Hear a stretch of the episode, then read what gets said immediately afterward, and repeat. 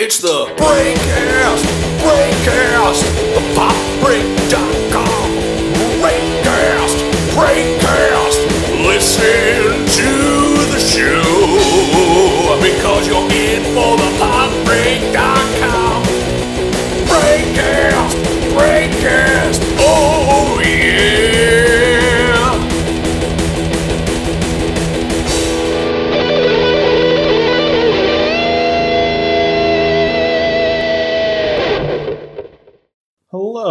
welcome to the Breakcast, the official podcast of the popbreak.com. I am one of your hosts for the day, um, Josh Sarnecky, and I am joined, as usual, by my brother and co host, Aaron. Aaron, say howdy. Hello. Nice. And today we will be talking about the 20th anniversary of The Road to El Dorado, um, a movie that you have most likely forgotten about. Um, not to justify why we're talking about this, but Aaron, you might need to justify why we're talking about this. Well, um, for one, uh, I was having when I was scheduling this, uh, I was having trouble finding April movies, and that's actually kind of interesting because I, I, was basically going through all the fives. So at 10th anniversary, you know, 15.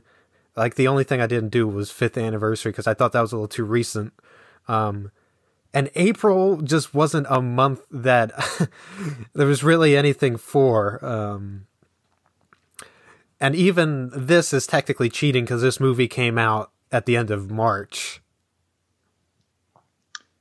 Yeah, April is not typically known for it being movie season.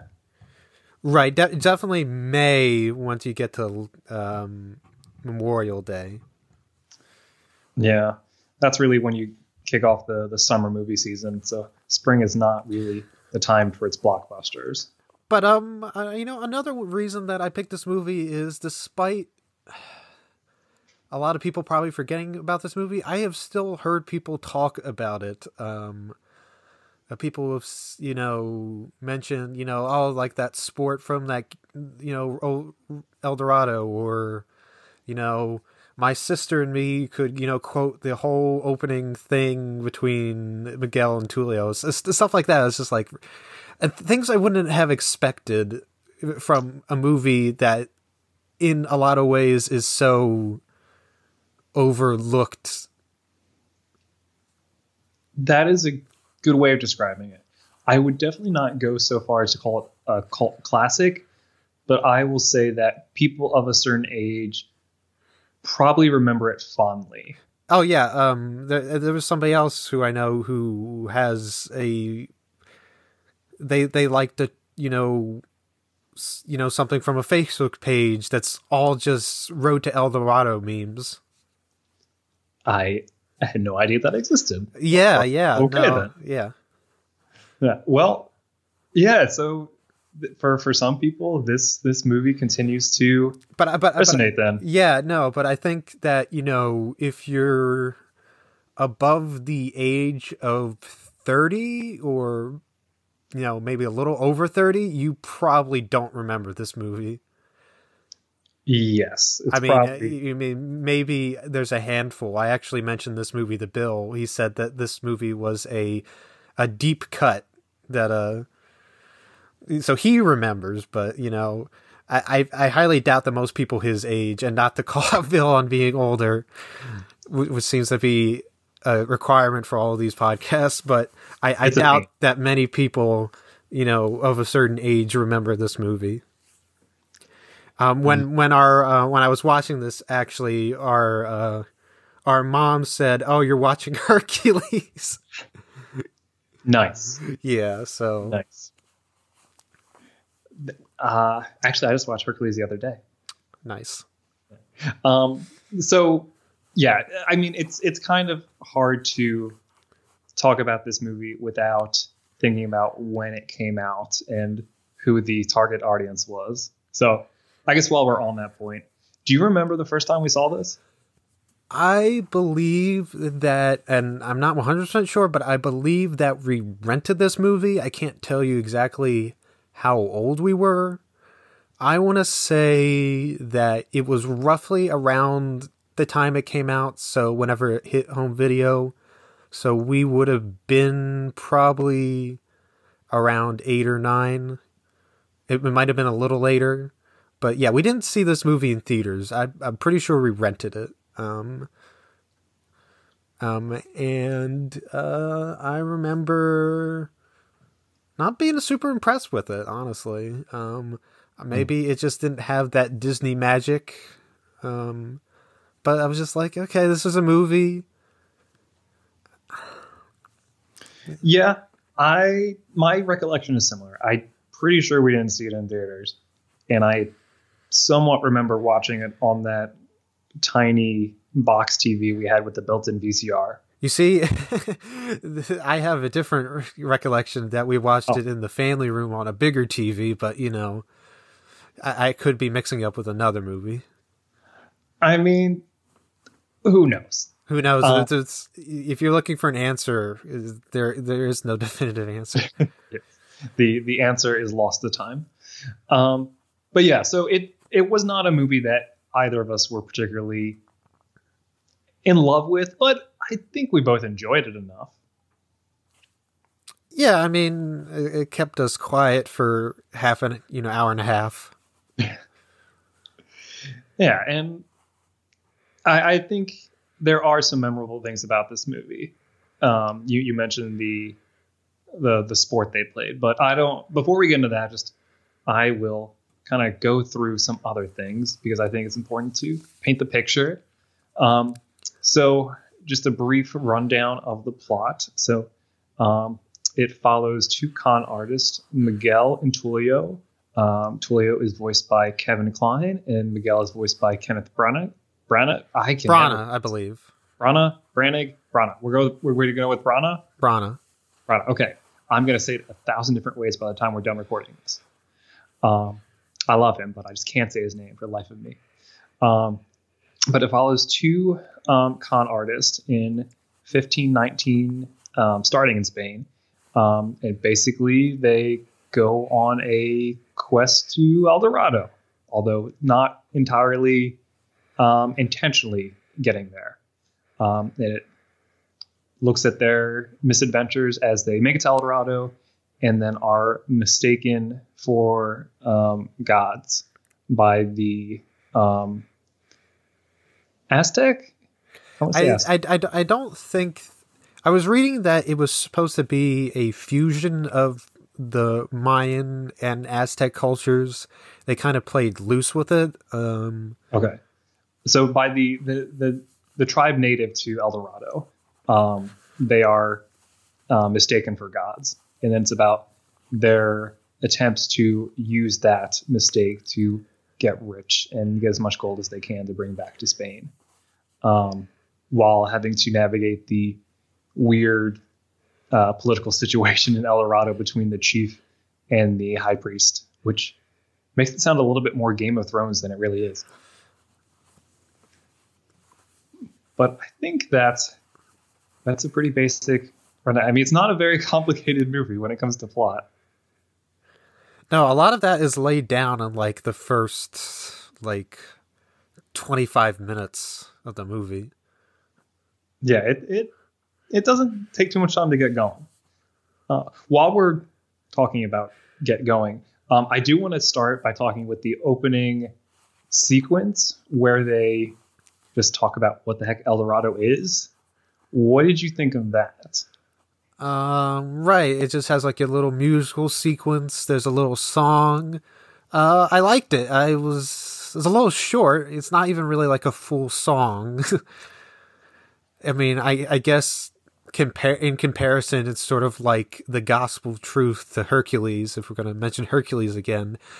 But it has not like a full bodied song. Um, but it has very bright visuals. Um, I enjoyed it for what it was. Yeah, I didn't think about the Hercules comparison, but that's that's pretty spot on. Right. It's not as lengthy as maybe something like Circle of Life, but I, I think that's like a good comparison. Yeah, actually, the thing that it made me think of was Black Panther with the uh, little opening description of what Wakanda is. Yeah, I mean that that that's a decent comparison. I can see that. I would argue that Hercules and Black Panther are much better movies than Red Eldorado, but um, similar ideas. Um, so yeah, it's it's a good way of introducing you to it. I wish the song was a little better.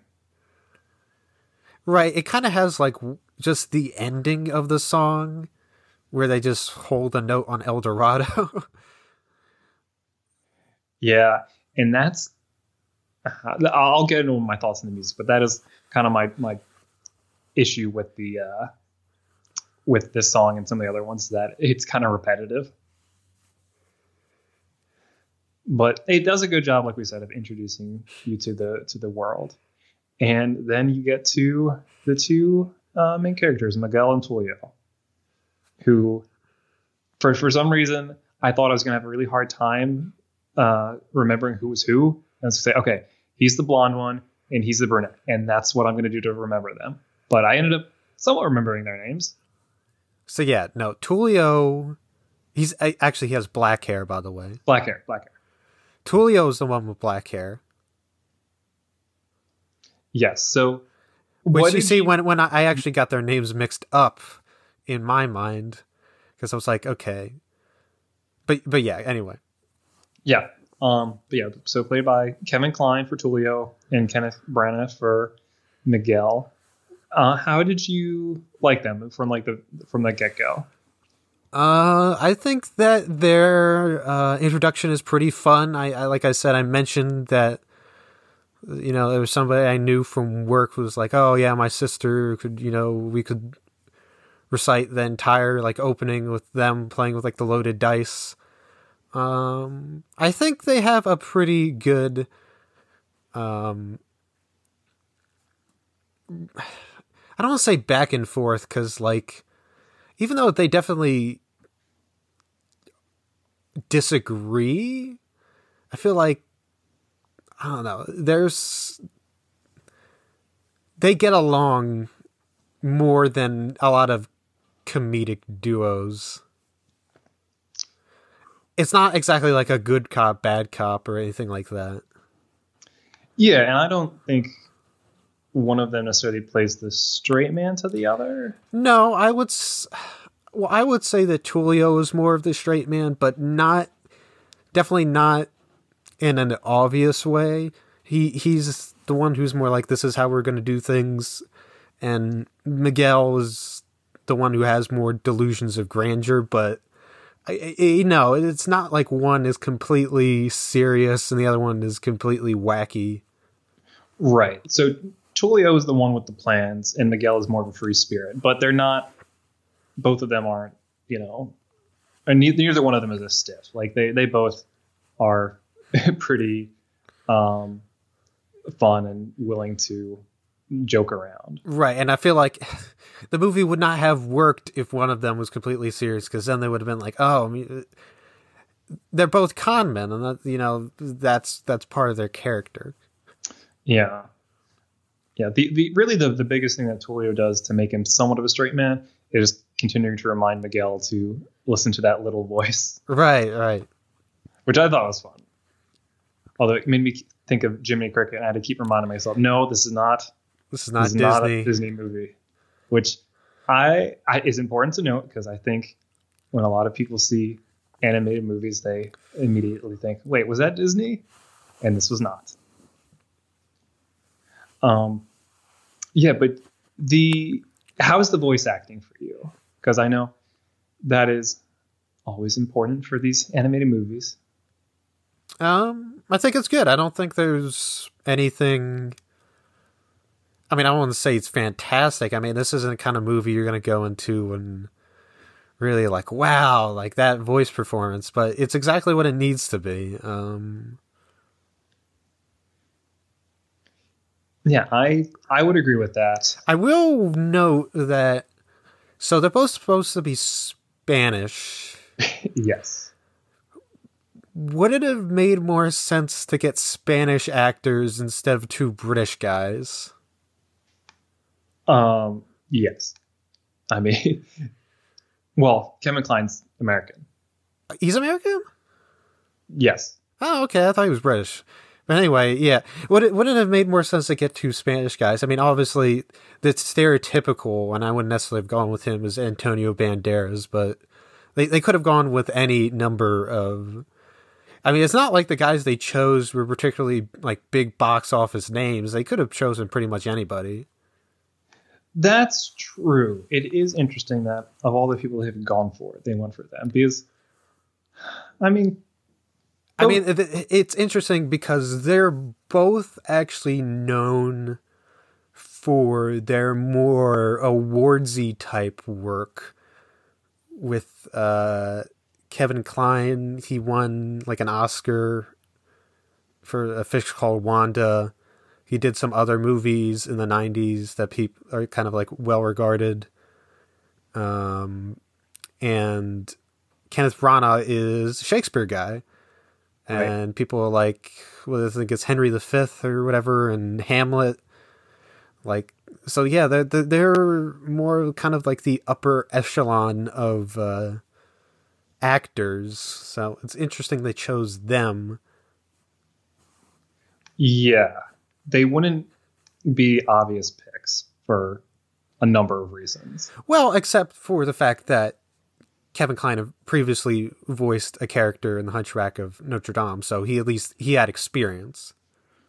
Right. But other than that, they I don't think were known No, particularly well for for voice acting. I, I assume that Kenneth Branagh did some other voice acting, but I can't find anything in my quick Wikipedia-ing right now. But besides that, I mean, they're all speaking in English anyway, so I guess it doesn't really matter. I- guess.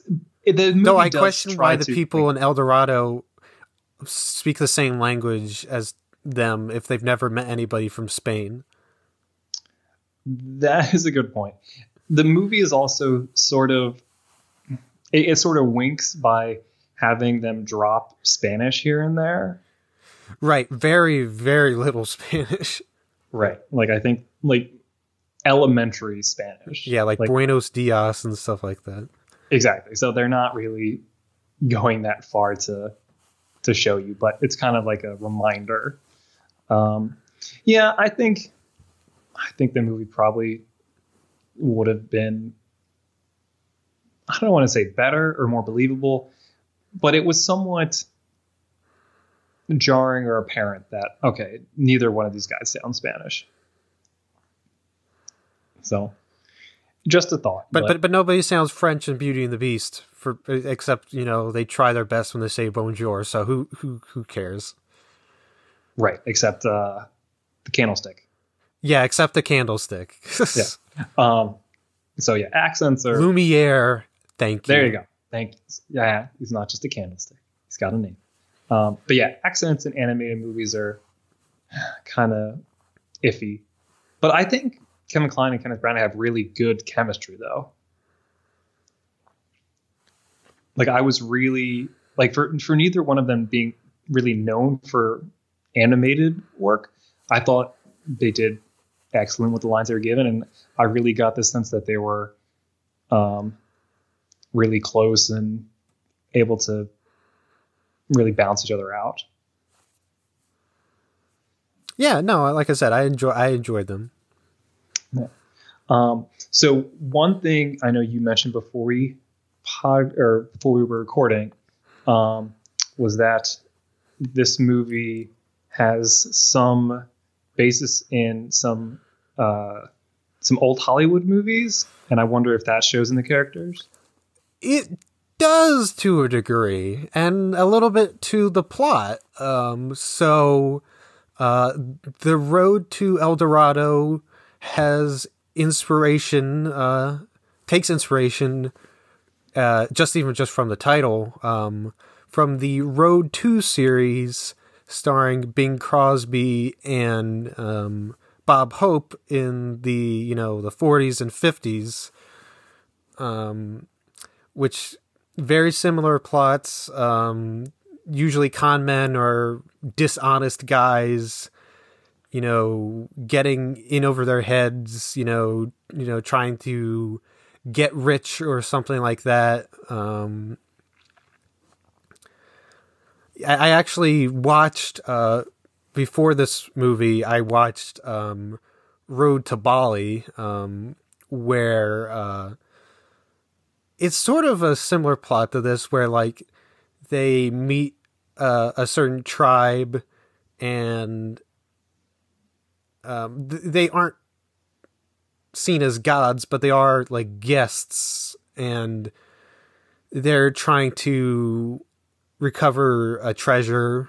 And um, there's a girl that they're both interested in. Um, so stuff like that. I will say that at least the one that I watched, there are seven of these movies. Oh, geez, that's a lot. um, the one that I watched was a lot more scatterbrained than this movie. Like, you like you guys think that like Deadpool broke the fourth wall. You have not seen Bob Hope and Bing Crosby break the fourth wall. Where they're like, "How did you get out of that?" He looks at the camera and they just go and you know he pantomimes what he did, and then he comes back and then Bing Crosby just shrugs at the camera. and and just really crazy stuff like um like it's a 15 second gag where they're like there's humphrey bogart and it, wouldn't you know there's humphrey bogart pulling the boat from the african queen. You're just like what is going on? And then they make this joke about like an oscar and he said you already run yours because bing crosby had won for uh for going my way and then he's just like there's so many like crazy crazy things. So compared to this that movie this movie just stays way more on topic but um Oh, and again i can't speak to the other other movies but um and um but i can definitely see that. so i don't know if you remember uh family guy had a bunch of road to episodes with brian and stewie um oh, I- they take inspiration from that and given uh uh Seth MacFarlane's taste in music as well as his uh sense of humor I can definitely definitely see the influence okay. Interesting. but uh yeah um they're these guys aren't quite as i mean in the in the uh, in the road to at least in the road to bali like they are really like at each other like one of them has to go you know recover the treasure from a giant squid and like they try to like get trick the other one into doing and stuff like that like compared to them Miguel and Tulio are much better friends. Okay, yeah, because even when they're fighting, at least in the first part, it's a lot of stage fighting in order to Right, yeah, no, and that there's just like you know, you're gonna, you know, get the treasure from the giant squid and you may die and stuff like that. Or, you know, they you know, they both promised, you know, two girls that they were gonna marry them and they're like, No, I won't marry you, but so and so will marry marry you. It's just like they're constantly backstabbing and like their their banter is much more very very fast paced. I, I almost felt like I was watching His Girl Friday. Okay. Yeah, the I mean Tulio and Miguel, they they but but there are some thi- there are some things, and that that part in the beginning where they're singing and kicking each other and stuff like that. That's like directly from Road to Bali. Okay. Yeah. So, I mean, this is definitely one of those cases where I would have no idea going into this that it it had such a a connection to to film history. So that's interesting to think about. No, yeah, it's um you got to remember, I mean, these movies are for kids, but you know, the adults are the people who make them and they, you know, they are influenced by things that they saw when they were younger. True. Good point. But I guess I just always thought of this as being a silly movie that Oh, it it or- definitely is. I mean, yeah, it is a silly movie. Um, but it's important to remember that there was a lot of thought put into it. Right. And that that does change the way I, I do see those characters, I guess, because I hadn't really considered that. They are both they're, they're they are very friendly. And really the, the the most drama from the the movie comes when they start having a conflict but that's not till till later. Um so before i don't want to see i'm going to jump ahead and i don't want to do that because i know that annoys you. Um no before we get that so they are in spain they are cheating at a game of dice and then um, kind of make their way on the ship of Cortez to um, go to North America um, unintentionally. And it just, from there, they have a map that they want in dice and they gradually get to El Dorado. And that is where they meet Chel, who is played by or voiced by Rosie Perez, um, who is one of the um, women in the tribe, and gradually uh, she becomes kind of part of their team and helps them fool the rest of the tribe into thinking they're gods. Because you see them coming on the horse and it looks just like um, these big stone tablets they have um, that look just like the opening sequence where they show the gods make El Dorado. And so that's why everyone thinks that they are gods.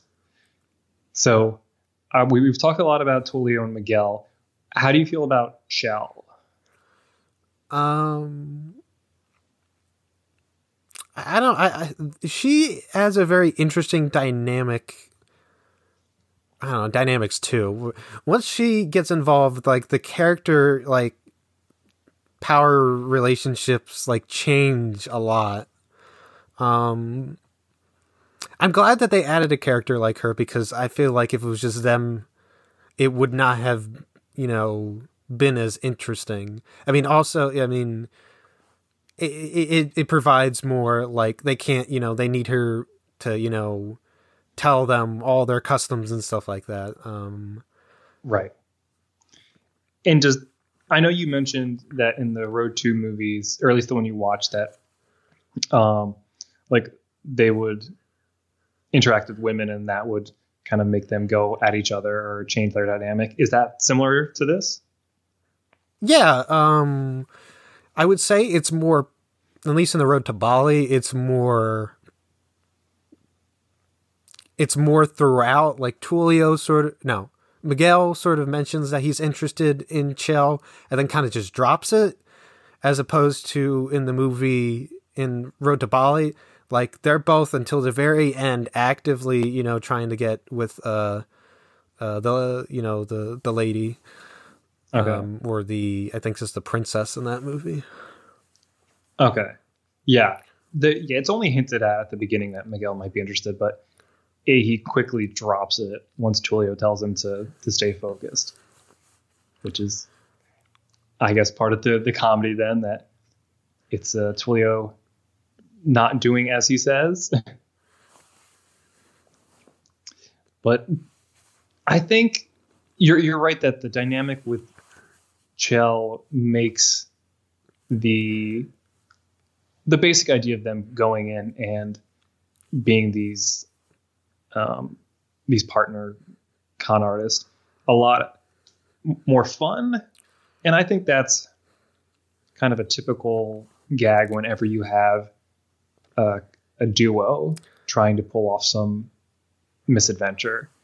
Um, I know I was not part of it, but when you and Bill talked about uh, Dumb and Dumber, I know that's another example of how you've got a pair of buddies who, um, once they meet a woman, things kind of go um, sideways for them, I guess. Right, but for them, it's not exactly. It turns out that she's not really the main thing driving them apart so much as Miguel's attachment to the city, which is a kind of a nice subversion. That's true. I I do have some concerns about how they use Chel though, because it is kind of sticking with that trope of oh wow, these guys are such good friends, and all of a sudden, wow, there's a woman, and now they aren't getting along anymore, which is just a very tired trope. And it, I think Chel has some fun moments. I really like her her attitude, and she's very sarcastic, which is always um, really charming, and how more like streetwise she is than them. But a lot of times it feels like she's kind of forgotten and just thrown in there to make drama for Tulio and Miguel. She's not completely developed as a character. I mean, they don't really develop. It's not we like we learn how Miguel and Tulio became, you know, con artists. The same way we don't learn how Chel became a thief or why she's a thief. It's just that's who their characters are. And you could say that's just the way the movie is, or you could say that's a missed opportunity to develop the characters. True. And I I would argue it's a missed opportunity, especially because Chel is the only named woman in the whole movie. Yeah, I guess you're right. Um, Yeah. I do. Um, something I was reading from the animators is her design. So she's very.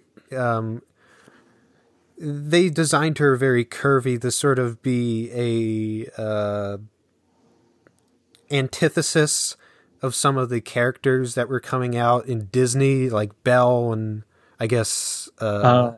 Ariel. I see. You know, they wanted to show their appreciation for curvy women. I guess. Okay. That eh, that did not cross my mind. Yeah, that's what I read. Okay. Well, if that's the case, I appreciate that. I maybe I was coming in a bit more. No, I mean that doesn't mean. I think your criticisms are definitely valid. Well, I was I was coming in from a bit more, especially the way she's animated. Of are they objectifying her? Right, and at the same time, like, well, you know, it's part of the story that you know sh- she's you know and Tulio were a thing. So, Right, and that's I mean, I hey, you get to see Miguel and Tulio's butts. that's true. But Chel doesn't have a lot of agency over time. She starts off as being not a femme fatale, but someone who can really throw a huge wrench into their plans and really take advantage of them. And she quickly just seems to fall in love with Tulio, which I don't remember. I didn't remember them falling in love or, you know, this attraction. Yeah, I don't And so- remember that either. And so at first I thought, oh, Chel's, you know, trying to play them against each other and she's using them in order to get what she wants, which I think would have been a lot more compelling and would have done more for her character if she was manipulating them to get what she wanted. Right. I feel like if they did that though, then I think it would work better if even though like I said, even though they're con men, uh Tulio and Miguel are still likable. Um I feel like if they went that angle, they would sort of make them more like uh like bad guys, like like the, here are these guys thrown in this situation and they're being selfish and this is what happens to them because they're selfish. True. And then it also wouldn't necessarily make Chel any less of a trope because, Right, she's just That- a femme fatale. yeah. Um, but that's it. But I kind of, you know, I kind of want to see the version of that movie, I mean, the movie that we'll never get. Yeah. I I like that point you mentioned though of how the movie views Miguel and Tulio because it doesn't seem to be that critical of them. Right, it's not like, yeah, you know, being a con man's kind of a, you know, you shouldn't do that, okay? Yeah, it it doesn't seem to I they mean, never it- really get punished. Right. But it, like part of me kind of likes that a kids movie doesn't have to be like listen, you you can't do any of this stuff. It's very moralistic, but like I mean, the worst thing that we see them do is steal the map. So we we have no clue if they did anything worse than that. I would argue that pretending to be gods and taking advantage of a whole tribe is worse. Oh, definitely. But I mean, you could argue that anybody with that much gold would be at least a little tempted. Yeah. But that's the thing that I would have maybe liked to see more of a, a moral play is is it really right for these two guys to be going in and I mean, the answer is already no. I don't need, you don't need to finish that question. Yeah, I mean, yeah, it's not. It's it's a rhetorical question, but the movie doesn't seem interested in it Right. because no one from the tribe seemingly finds we we find out over time or over time the the high priest um uh Tzekel-Kan does find out and then tries to kill them but no one else other than Chel seems to know although I think it's hinted that the chief might know Yes, I, pick, I picked up on that too. right because he he says that um To err is human. Yes, and that's a line that um, Tulio Miguel said earlier, um, and so it's implying that he knows that they're just human, which I thought was good because it made the chief seem a lot more competent. Um, right. Um, I think we should note that the chief is played by Edward James Olmos. Yes. I you, could you speak more about him because I don't know him. Um, I mean, I, I don't know a lot of his work. He, most people probably know him from Battlestar Galactica, but he was also in uh, Blade Runner. Uh, he made a brief appearance in the sequel as well. Um, Okay. he was in Stand and Deliver, which is like a movie where he's like a teacher and like I think a more like rough school or something like that. It's one of those kind of movies. Um, he he, I I, just- I I- don't let me be the one to tell you his whole career, but you know more than I did. Um, but yeah, I think it. I think it's important to show that the chief knows to make it seem wow, and to make it not seem like wow, like these um, this tribe is you know so stupid. How could they be fooled into thinking that? Because I think that is that's the thing that bothers me most about this movie is that it, it really shows these two characters who are conmen get everything they want for a time at least. And it never really rebukes them or says like wow like you shouldn't be doing this. And it never really uses the people of the tribe as anything other than yep these are just a bunch of people who are worshiping them and giving them all their gold which is an unfortunate way to present any group Right. Um, I think there is a you know a certain cultural insensitivity to this movie. I would argue that even I mean people have said things about Aladdin and all these other Disney movies and animated movies. That uh, I mean these movies aren't spotless. I I, I wouldn't. There's definitely no malice I would find in this movie. I think it's definitely I think it's better than the Road to Bali, where I'm pretty sure very few of those actors right you know indonesian i'm pretty sure most of them were white um but No. But even thinking of a movie that this also reminded me of, um, uh, Pocahontas.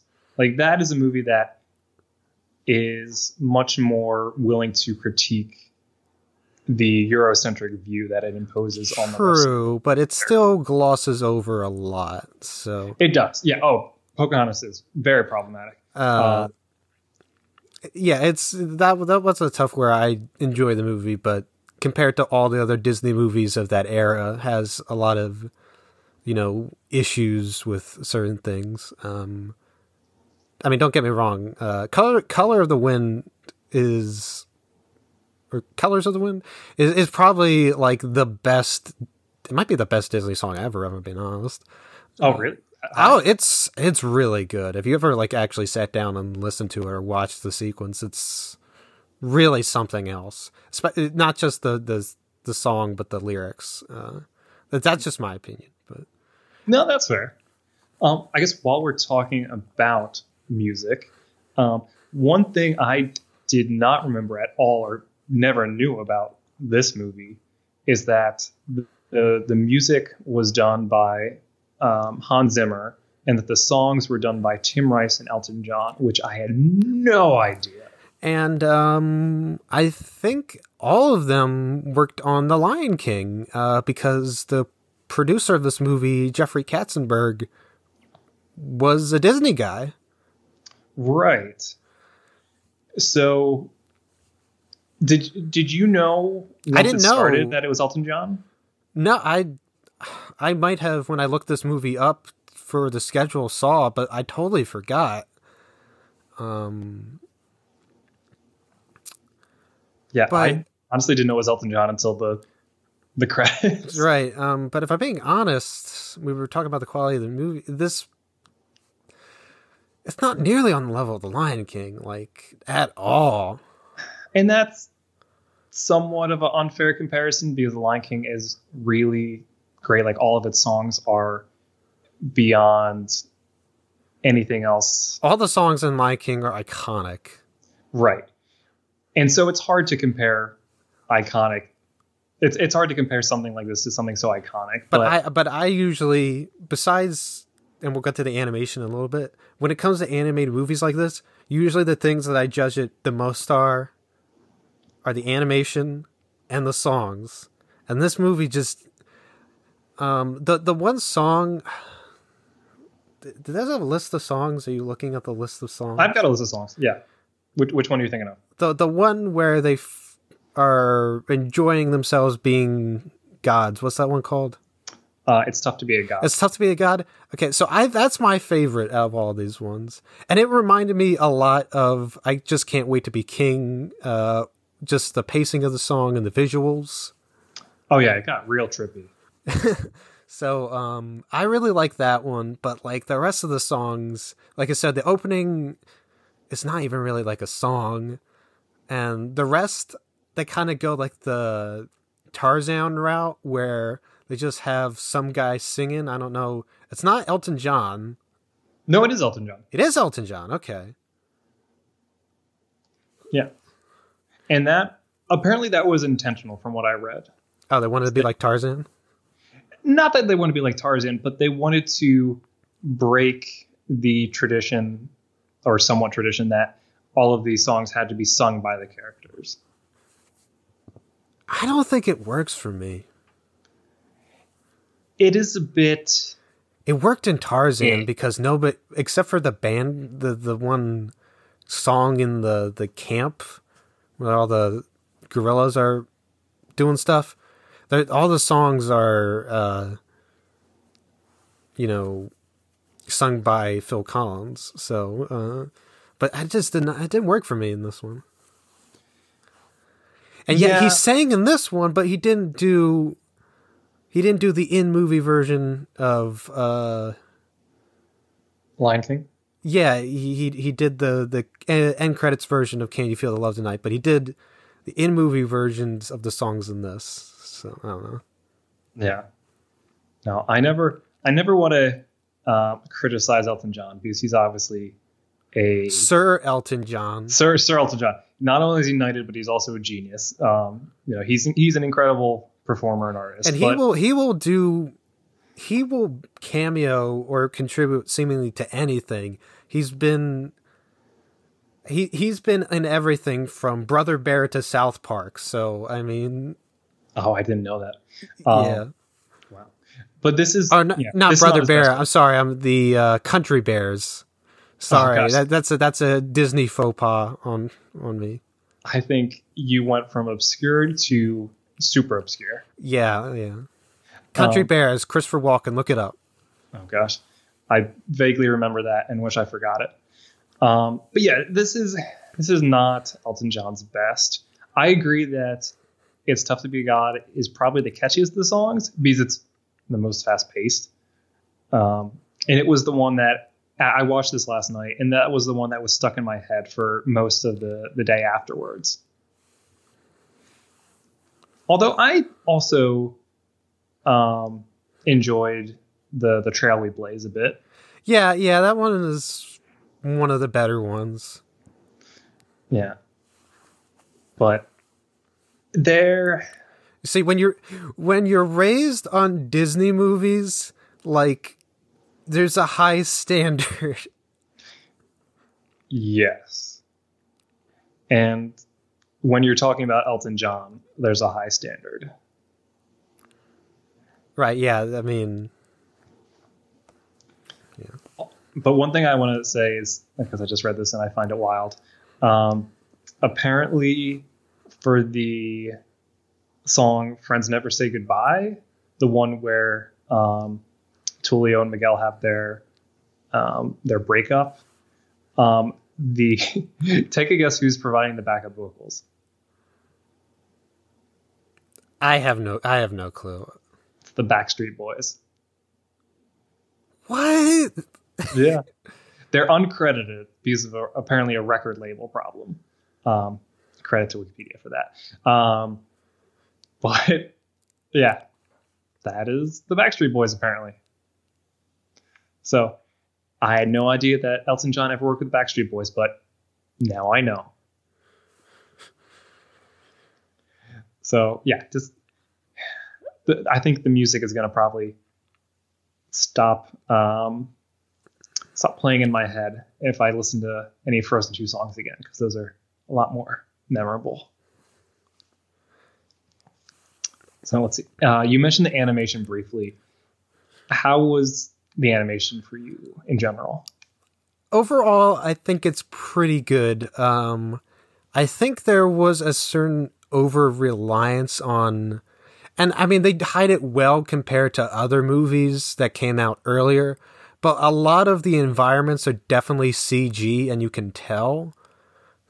Um, my opinion is if you're gonna mix it, mix 2D and 3D, that it should be something you couldn't really do without the 3D. And there are things like them just hiding in barrels that are just like that's CG, and just like that didn't need to be CG.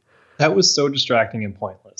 Um, but um, I don't know. There are some. Uh, I, I yeah, that that overall I like the animation. Um, but it's it's it, again not to compare everything to Lion King. It's not quite at the level of the Lion King, and even the CG integration. Like we when we did our podcast, I told you like the Stampede was like CG, and you're like you didn't even notice Nope. like um so yeah um but you know i have a very you know we don't really get this kind of animation anymore. There still is traditional animation kind of. A lot of it's flash animation for tv Right, but in terms of film, yeah like the, the, this kind of high quality animation you just really don't get. Like the last movie that had like any like digital ink and paint that was like of note was uh the princess and the frog which came out in like 2009 Yeah, So, that's what I was going to say. um Which is disappointing because it's a very beautiful art style. yeah um Though I, I would say I think the animation for this is good, like you said, but somewhat boring. Yeah, I feel like one of the things with all the Disney movies is they're all done with like the pre no post Little Mermaid. They all were digital ink and paint, but they would still draw them by hand and then scan them. But they all uh they would do different styles. So Aladdin looks very different from Beauty and the Beast, and Hercules looks very different from Tarzan. Yes, and I, I mentioned I watched Hercules recently, and that was something I noticed. That it, it- and that, that that tries to be very Greek in its appearance. Right. And I don't think this movie really tries to incorporate the cultures it's representing. Right. There's no Spanish flair to it.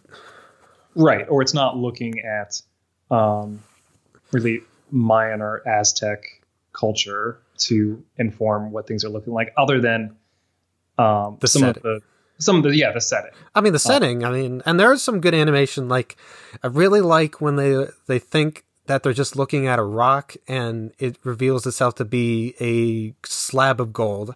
I thought that was really nice. Yeah, that was that was cool. Um, and I think there are moments where they have fun with it.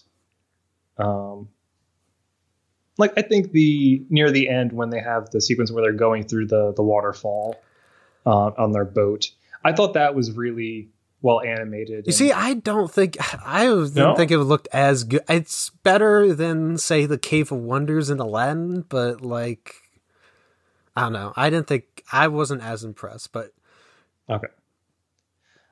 No. I think the other thing that distracted me was that there were things I noticed from other movies that came out somewhat after or somewhat before that did better than this one. Um, the the magic that the high priest used is very similar to the magic that the um, voodoo man does in Princess and the Frog. Um, but it looks a lot better in Princess and the Frog. Right. Um, and that's sort of interesting. Uh, I think we should get a little bit into the fact that this movie, I mean, this is back in 2000, 1999 dollars. This movie cost $90 million. which is nothing to sneeze at. It did not make even $90 million at the box office. Yeah, that's not great. Yeah, so based off what I'm looking at, it made 76.4 million. Bomb. Yeah, that is not great. So if you haven't heard of this movie, there's probably a reason why you didn't see it. right. Um, but And- it, it's it, it, it, this movie marks a very this is a very interesting point in animation. We mentioned that the you know the traditional animation, you know whether it's hand completely hand drawn or digital ink and paint, has definitely gone by the wayside um, for the most part.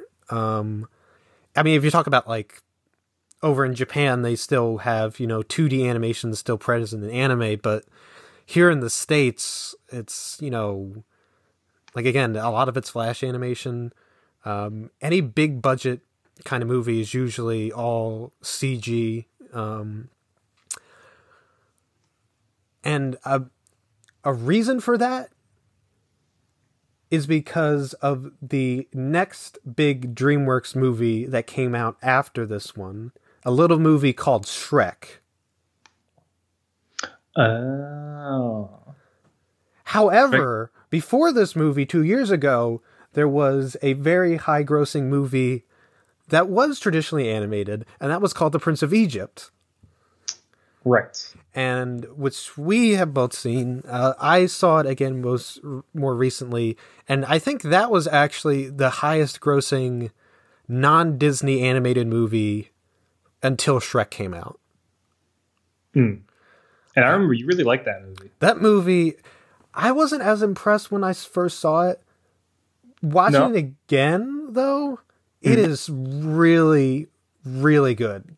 It It also um, has like an amazing voice cast. the it blows this movie out of the water. If you've not seen The Prince of Egypt, please. I, I just looked on Netflix; it's not there anymore, and I'm a little disappointed. But Okay. please do yourself a favor. Even you know, it's not like a religious movie. You know, it is uh, based on the Passover story, but it's just a all around really good movie. Um, I think the animation works a little bit better. Um, like you said, the voice cast is is great. It has uh, uh, Val Kilmer, Ralph Fiennes, uh, Michelle Pfeiffer, Danny Glover, uh, uh, Patrick Stewart. And Jeff it's like Goldblum. Jeff Goldblum's got like songs by like Mariah Carey and stuff like that. It's and and Whitney Houston. It's just it. It, it, it, it that is even I don't know as much as I like Shrek. I think again I have not seen. uh, Is How to Train Your Dragon DreamWorks? Yes. at least I have not seen those movies, but I think The Prince of Egypt is still peak, like the the height of DreamWorks animation as far as just quality. It's also like their first animated feature, so that's of saying Right. something. I mean, didn't they also make Antz, the Woody Allen movie? That came That out the also- same with came out the same year as Bugs Life. It, they Yeah. they tried a lot of weird things, but you know, Shrek Shrek was the future and Sinbad in the Seven Seas with Brad Pitt was Uh, stuck in the past. We were talking about other failures. uh, I remember seeing that in theater. We were the only ones there. No, there was like one other person. Okay, fine. There was one other person, but So we were almost the only ones there. So yeah, um, I think this this movie, like I said, it was it was a really weird spot in animation. Um, Disney uh, did well with um, later this year with uh, the Emperor's New Groove, but um, th- th- they had a string of like flops after that. They had Atlantis, Lost Empire, and again, if you're fans of these movies, I'm not you know, ragging on them. I'm just saying how they did, you know, financially. Treasure Planet, Home on the Range. The only like, like the last like big hit for them and was uh Lilo and Stitch, which is great. Oh, Lilo and Stitch is a classic, but it, like you said, it's the only one from the early to mid 2000s that was really beloved. Right. It, it, it- Pixar changed the dynamic with Toy Story so much and then just kept releasing hit after hit. And then when DreamWorks started doing stuff with Shrek and that really worked and I haven't seen the other I've seen Shrek 1 and 2, I haven't seen the other ones, but the, you know, they made four of those movies and it really stuck. CG is is the norm, and I'm not ragging on CG. Like um, you mentioned, you watched Frozen too. I think Frozen, the first one at least, I probably wouldn't have animated it any differently. I think the way that like the ice and stuff, you know, looks in 3D works better for that movie. But you know, I am a little sad that we don't have more of a uh, a variety like it was in the uh, you know early 2000s Right. And because CG as good as it is will always age more as the technology gets better. right i mean you look at the faces on those characters in toy story that aren't the toys and they're It's a little rough. it's a little rough Yeah. But then if you go back and you watch Snow White, you know, it still looks still looks great, even though it's decades old at this point. But yeah, this it is I think really important to think of this movie in terms of that context of what else was going on because yeah, Disney really wasn't doing much during the early 2000s except Lilo and Stitch. Um, there's a reason why michael eisner is no longer president although, like you said, Aaron, if people like Atlantis and Treasure Planet, I will not, you know, Oh yeah, absolutely. I mean, um, and maybe those are for a podcast for another day. But you know, Yeah. And so it was it was a time when animation was changing and I think the Road to El Dorado shows that studios that weren't moving ahead with CG were realizing pretty quickly that they had to for a variety of reasons. And you know, I I don't know if the animation style has anything to to do with why those movies started going out of vogue as much as you know just the success of the the CG ones did. right? Um, as I think we're nearing the end of this podcast, I just want to indulge a rumor that I'm not sure is true, but I just wanted to mention it anyway. So I haven't been able to find any concrete evidence. I've heard some people say that Miguel and Tulio were supposed to be a romantic couple, and that the studio made them change it. it sounds like you're on an investigation or something. No, I'm just saying. I know for a fact, I was reading stuff that they were originally shooting for more of a PG 13 rating, but that they toned it down. But what do you think about that? Do you think there's any evidence of that? Or do you think it would have made it a more interesting movie? Oh, I mean, definitely would have made it a more interesting movie. Um, because I think it it changes the dynamic. One, two, it would have been really progressive for its time, which would have been good. Um, and it it would have made it more notable. I think at the time it would have received backlash for it for sure, but I think it would have made it a lot. It, it, then it if would if that had happened, then everybody would have known Road to El Dorado instead Right. of us talking about it like you don't remember it. Exactly. Rather than it being a deep cut, as Bill called it, it would be memorable. And no, I I really do think they should have gone that route. And I don't. was- But again, I don't know if that actually was the plan. That's just Well- a rumor.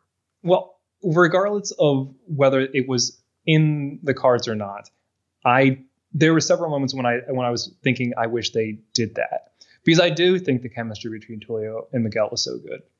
Um, like when they're in the the longboat together and they both think they're going to die, and they're talking about how each one of them made the other's life an adventure and it made the other one's life rich.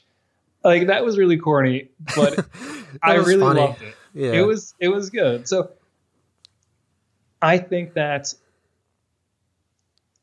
if the movie was braver, or if the studio was braver, they would have done that.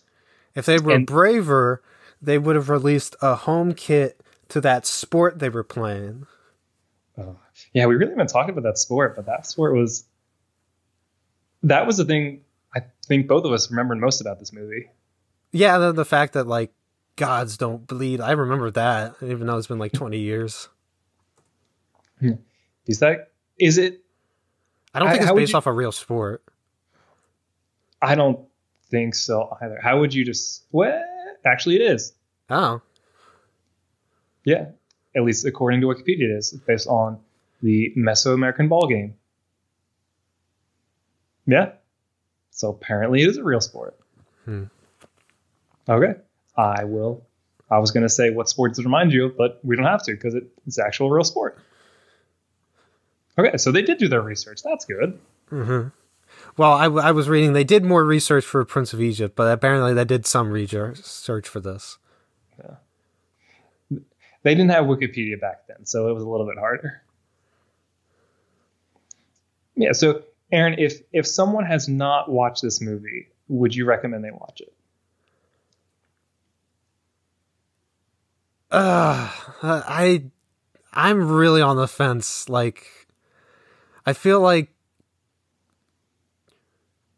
maybe because okay, let me put it this way. Um, if I'm recommending, I, mean, I obviously, if I'm recommending DreamWorks movies you haven't seen, at the top is The Prince of Egypt. Mhm. If you're still wanting to watch something else, I would recommend this. Sinbad, I nobody even remembers. Because no one else was in the theater except us and one other person. Right. If you do remember it, leave a comment, but uh, you won't. Is that a challenge? Yes. Um, yeah, I I don't think I'd recommend this movie. I think other than nostalgia, there wasn't much that would have brought me to it. There are things I liked about it. Mainly the chemistry between Miguel and Tulio, but I don't know if that's enough. Right. Um, So I would say if you've seen this movie and remembered enjoying it, go ahead and look at it again. But if you've never seen it, it's probably not going to do too much for you.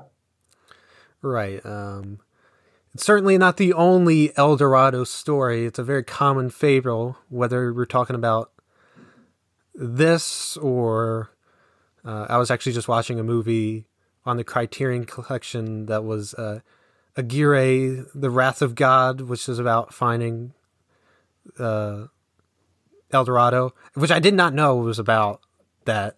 Um, things went better for them, um, or in this movie. In that movie, they all died or went crazy. Um, Which may have been a fitting end for Tulio and Miguel, as much as I think they had good chemistry. right. I, I also watched Eraserhead um, and didn't get nightmares, uh, even though I watched it at night. So I consider that an absolute win. I consider that a risky decision. so yeah, Road to El Dorado, celebrating its 20th anniversary. Probably skip it, but if you feel like seeing a adventure movie with some basis in old Hollywood, it wouldn't be the worst way to spend your afternoon. No, absolutely not. Um, but um, do you have anything else to say before we sign off? Uh, I know you just recorded a podcast with uh, Bill and Alex. Yeah, so um, if anyone wants to hear more of me speaking, which uh, bless you, I appreciate it. There is a new podcast from the Pop Break you can listen to. It's the third in our monthly installments of the TV Talk podcast, where we talk about what's coming up on TV and what we've been enjoying so far. So this past month, we talked about um, Devs, which was the new FX on Hulu show, as well as um, a few other things that all of us had been interested in. Um, I have no idea what we're talking about next month because I have no idea what new shows are coming out next month, if any new shows are coming out next month. So we'll see. Um, and then, as always, make sure to check out the Pop Break um, and any of your go-to podcast feeds for the latest podcast coming out, including the uh, the Winter Still Is podcast from Matt and Marissa, which has been really enjoyable so far this season. Right. Uh, and where can people find you? Um, living under a rock, probably. Um, I, as I think I mentioned on our last podcast recorded, I am not really doing much on social media right now. Um, so I'm probably not tweeting much of what I'm writing, but you can definitely find me on the Pop Break um, if you want to check out um, any of my couch articles. And maybe in a month I'll be back on social media, but you know, maybe I'll just want to continue to hide from the world and I won't go back on. We'll see what happens. Um, Aaron, where can people find you? Uh, you can find me at Aaron Sarnecky on Twitter. Um, I, you know, I, I'm definitely more active than Joshua, so that's a plus. Um, uh, I don't have anything in the pipeline right now for new reviews, uh, but uh, if there might be something in a few weeks, maybe not. Uh, definitely have more podcasts planned, uh, so keep an ear out for those. Yeah, so uh, I can't remember what we're planning to to talk about next month if we have anything planned, but make sure to check into your podcast feeds and hopefully we'll be back soon. But in the meantime, um, everybody stay safe, stay healthy, take care, and try to avoid any um, giant jaguar statues while you're at it.